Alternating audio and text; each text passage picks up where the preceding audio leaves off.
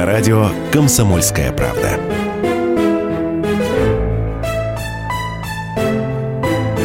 Американский писатель Дуглас Уайт написал книгу «Быть Леонардо Ди Каприо», рассказывающую о самом известном сердцееде Голливуда.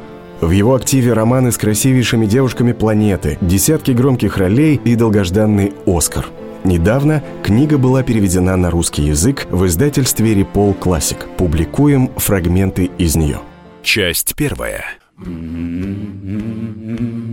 История Лео началась в немецком городишке Ор-Эркеншвике. Именно там жила его бабушка Хелена Инденбиркен, бывшая русская эмигрантка Елена Смирнова, которая после войны переехала в Америку вместе с дочерью Ирмелин. В 1963 году Ирмелин в колледже в Лос-Анджелесе познакомилась с Джорджем Ди Каприо, в которого сразу влюбилась. Джордж зарабатывал гроши, которых им едва хватало. Тем не менее, новобрачные отправились в Италию в свой второй медовый месяц. Во Флоренции, в галерее Уфицы, беременная Ирмелин, любуясь работой Леонардо да Винчи, почувствовала, как толкнулся ее ребенок. «Неужели у малыша уже есть свой взгляд на искусство?» – подумала она. И решила, если родится мальчик, назовет его Леонардо. Увы, путешествие не спасло брак. Супруги развелись еще до рождения Лео в 1974 году.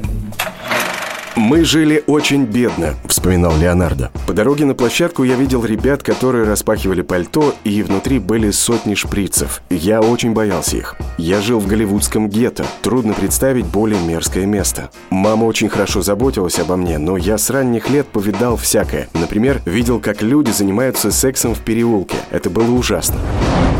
Соседями Ермелин были проститутки и наркоманы, но она была полна решимости дать сыну отличное образование и записала его в лучшую школу в городе. А летом произошло событие, навсегда изменившее жизнь маленького Леонардо. Его сводного брата Адама пригласили на кастинг для рекламы кукурузных хлопьев. За первым роликом последовали другие, и вскоре Адам стал 12-летним мальчиком, в кармане которого лежал чек на 50 тысяч долларов. Лео был поражен. Как можно зарабатывать так много, почти ничего не делая? С того самого момента он твердо решил, что выбьется из нищеты и станет актером, как старший брат. Когда я стал сниматься в рекламе, все начали говорить «Эй, да ты тот самый парнишка, который все лопает и лопает пузырики, жвачку». Это был, пожалуй, мой самый знаменитый ролик, вспоминает актер. Наконец, мало-помалу его стали замечать. Съемки новых приключений Лесси начались в 1989 году, и благодаря этому сериалу Лео попал на телевидение. А в мыльной опере «Санта-Барбара» он сыграл Мейсона Кэпвелла, подростка-алкоголика, и появился в пяти сериях. Как-то Леонардо с отцом сидели в кино и ждали начала криминального боевика. Когда на экране появился актер, игравший главную роль, Джордж повернулся к сыну и шепотом произнес «Видишь, вот это крутой мужик, Роберт Де Ниро. Запомни это имя».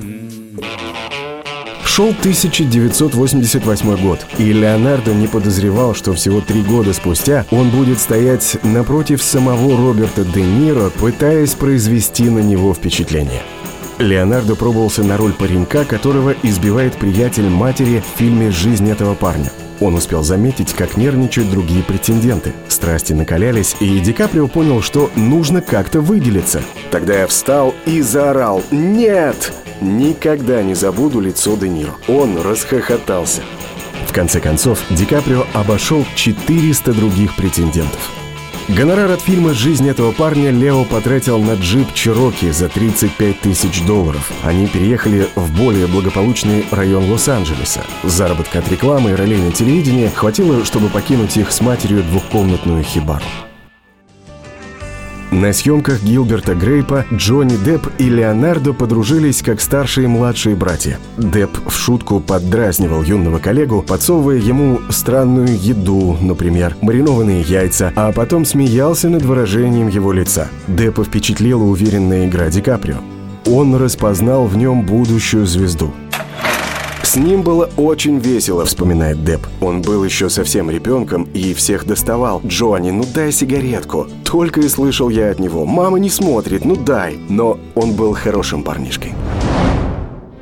Портреты Лео стали появляться на обложках. Его вдруг окрестили вторым Брандо, и сам Ди Каприо в это поверил. Не каждый 19-летний мальчик может похвастаться тем, что в поклонницах у него сама Шерон Стоун. Актриса предложила отдать ему половину своего гонорара, а также посадить его на спину и прикатить на съемочную площадку, лишь бы им удалось поработать вместе. Стоун начала обхаживать его, уговаривая сыграть в необычном вестерне «Быстрый и мертвый».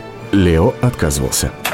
Я думал, что это обычный коммерческий фильм, ведь в нем играет Шерон Стоун, но потом согласился. Молодой актер всякий раз начинал путаться в диалогах, когда на съемочной площадке появлялась белокурая секс-бомба. Лео признавался другу.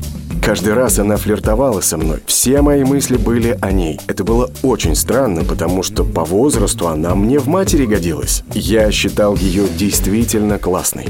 Когда Леонардо попросили назвать худший слух о себе, он ответил «Сплетни о том, что я гей. Нет ничего более странного, чем слухи о моей ориентации. Не всякий 20-летний актер согласился бы сыграть французского поэта-гомосексуалиста 19 века Артюра Рэмбо. Съемки начались, а перспектива целоваться с Тьюлисом, исполнителем роли соблазнившего Рэмбо поэта Поля Верлена, по-прежнему его весьма волновала. Целоваться с мужчиной на экране не слишком приятно, но в таких вопросах актеры должны переступать через себя. Тьюлис был несколько удивлен реакцией Лео, ведь Ди Каприо было не впервой целоваться с мужчиной-актером. Он делал это и в жизни этого парня, а в дневниках баскетболиста его герой и вовсе промышлял проституцией. Тьюлис даже усомнился в ориентации Ди Каприо, заметив, чего бояться-то, что вдруг понравится, а если даже и понравится, что тут такого? Когда дело дошло до съемок эротических сцен, Лео готовился старательно. «Я убедился в том, что у нас чистые губы», — позднее признавался он. «Даже воспользовался дезинфицирующим лосьоном. Мы оба воспользовались. Ничего приятного, скажу я вам. Его губы были горячими. Бррр, у меня потом аж живот скрутило». За этим последовали съемки трогательной романтической сцены, во время которой Леонардо шептал на ухо Тьюлису всякие ругательства — он крутил меня в своих объятиях, а я шипел, какой кошмар, это просто извращение какое-то. Меня сейчас прямо на тебя стошнит. Можете сколько угодно называть меня гомофобом, но мне было противно. Хоть каким-то утешением для Лео было присутствие на съемках его матери, Ирмелин. С тех пор, как сын стал звездой, она взяла на себя заботу о его финансовых делах и функцию агента по связям с прессой. Лео заложил традицию. Мама непременно играет в его фильмах какую-нибудь эпизодическую роль. В этой картине она стала медсестрой, которая наблюдает, как Рэмбо ампутирует ногу. Лео согласился на главную роль в новой экранизации «Ромео и Джульетты» 1996 -го. Этот фильм стал судьбоносным для карьеры 22-летнего секс-символа. Долго выбирали актрису на роль Джульетты. Поначалу идеальной кандидатурой казалась Натали Портман, но ее не утвердили. Компании Fox показалось, что наш с Ди Каприо поцелуй выглядит как совращение малолетних. Роль досталась Клэр Дейнс. Продолжение через несколько минут. Люди. На радио «Комсомольская правда».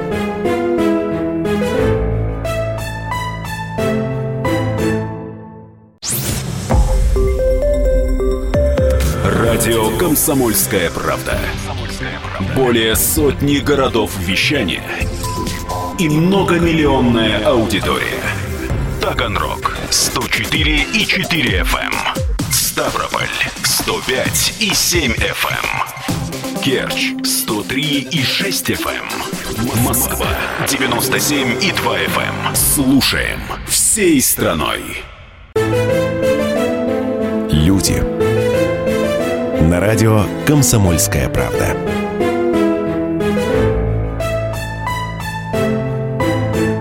Американский писатель Дуглас Уайт написал книгу «Быть Леонардо Ди Каприо», рассказывающую о самом известном сердцееде Голливуда. В его активе романы с красивейшими девушками планеты, десятки громких ролей и долгожданный «Оскар».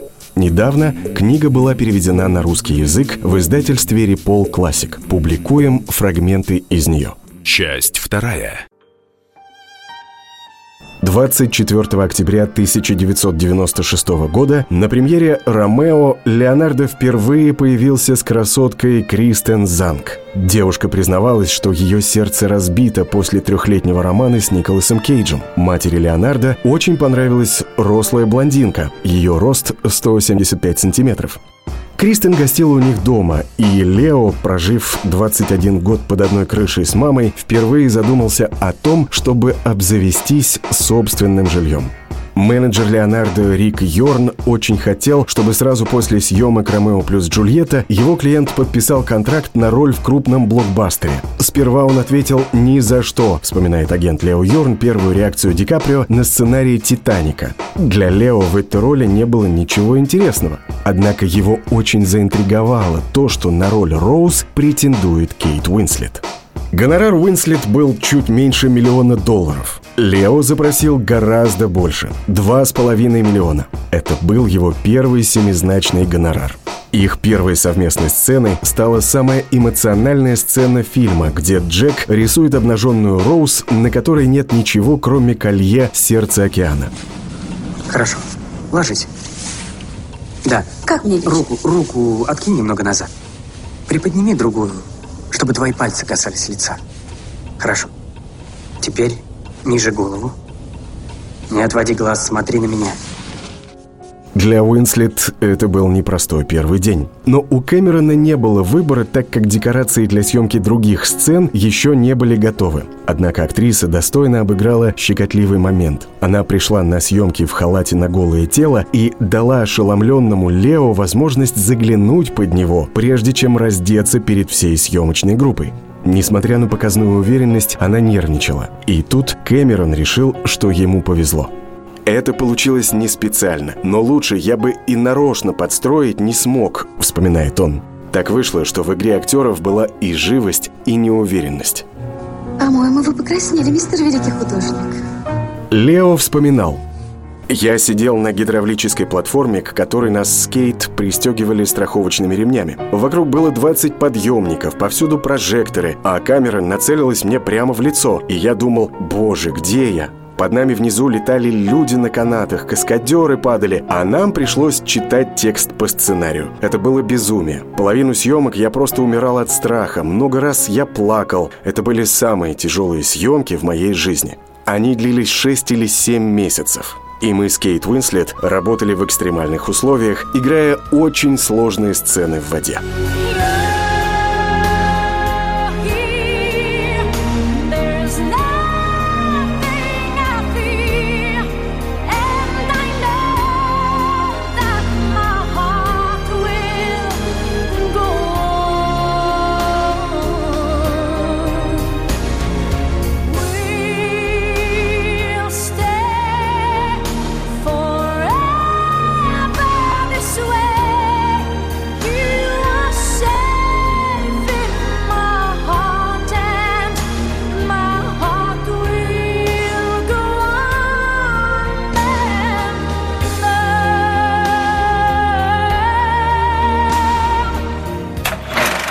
Кристен Занг и Лео встречались с 1995 года и даже планировали купить дом в Малибу. А потом начались съемки «Титаника». Уже тогда модель начала понимать, что вскоре ей придется делить Ди Каприо с остальным миром. Кристен пригласила Леонардо на ужин и сказала, «Скоро ты станешь самым популярным актером в мире, и женщины будут вешаться тебе на шею.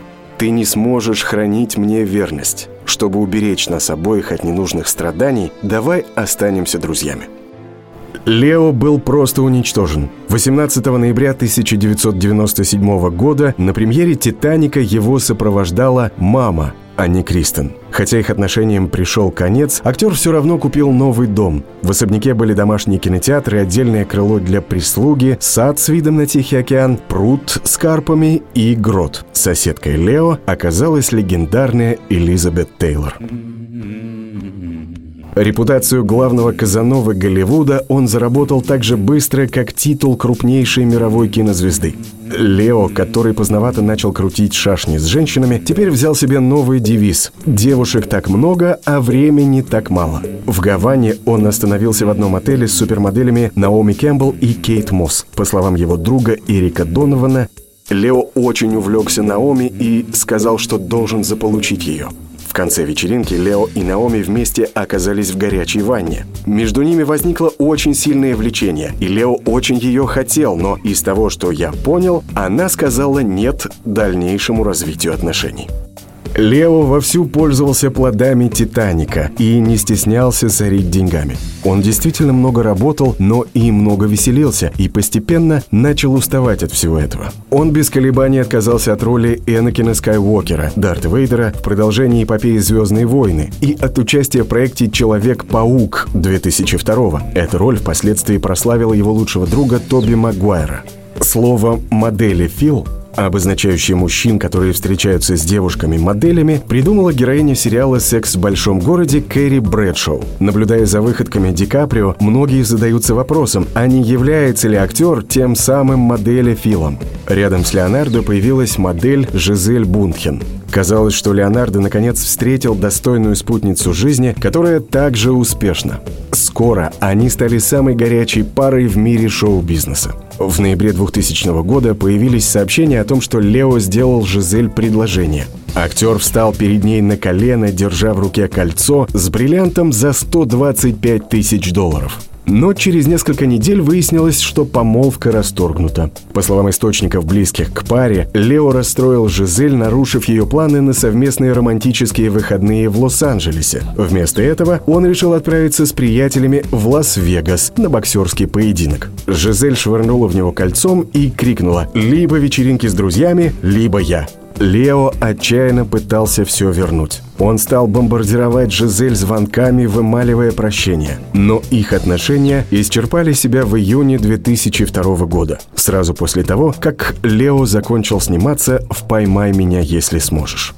Затем его внимание привлекла израильская модель Бар Рафаэли. Со стороны казалось, что в их с Бар отношения все в порядке, но, как и Жизель, Бар, должно быть, в конце концов поняла, что рискует состариться быстрее, чем Лео решится сделать предложение. Вскоре Леонардо и вовсе публично назвал главной женщиной в своей жизни Ирмелин, сказав «Моя мать является центром моей жизни». Он объяснял «Я не знаю, женюсь ли я когда-нибудь. Я видел слишком много счастливых браков, которые распались, и меня это огорчает». В июле 2013 года Лео стал сватом для 70-летней Ирмелин. Он организовал ей свидание вслепую с тестем известного рок-музыканта. Теперь, когда Лео помог матери обрести новую любовь, может быть, он готов, наконец, и сам остепениться. По словам актрисы Барбары Джейн Роллинг, ей было 32 года, когда она соблазнила 18-летнего Ди Каприо. Девушка согласилась пойти на вечеринку с актером и его друзьями. «Другие ребята сказали, что идут спать или едут домой», — призналась Барбара. И вдруг мы с Лео остались одни. Он начал гладить мои волосы и говорить, как я ему нравлюсь, и я поддалась его обаянию. Из-за недостатка опыта он оказался не лучшим любовником, но мне все равно понравилось. Он сказал, что раньше занимался с девчонками всяким, но до конца ни с одной так и не дошел. Мне это показалось странным. В Голливуде трудно остаться девственником, когда тебе уже 18. Ди Каприо – известный борец за экологию. Настолько, что он отказался от дезодоранта в пользу натурального запаха. За этим его решением стояла забота об окружающей среде. Фреон разрушает озоновый слой Земли. Однако это нанесло ущерб его личной жизни. Очередная подруга Ди Каприо, американская модель Эрин Хиттертон, бросила актера, намекнув, что он любит окружающую среду больше, чем ее. Люди. На радио «Комсомольская правда».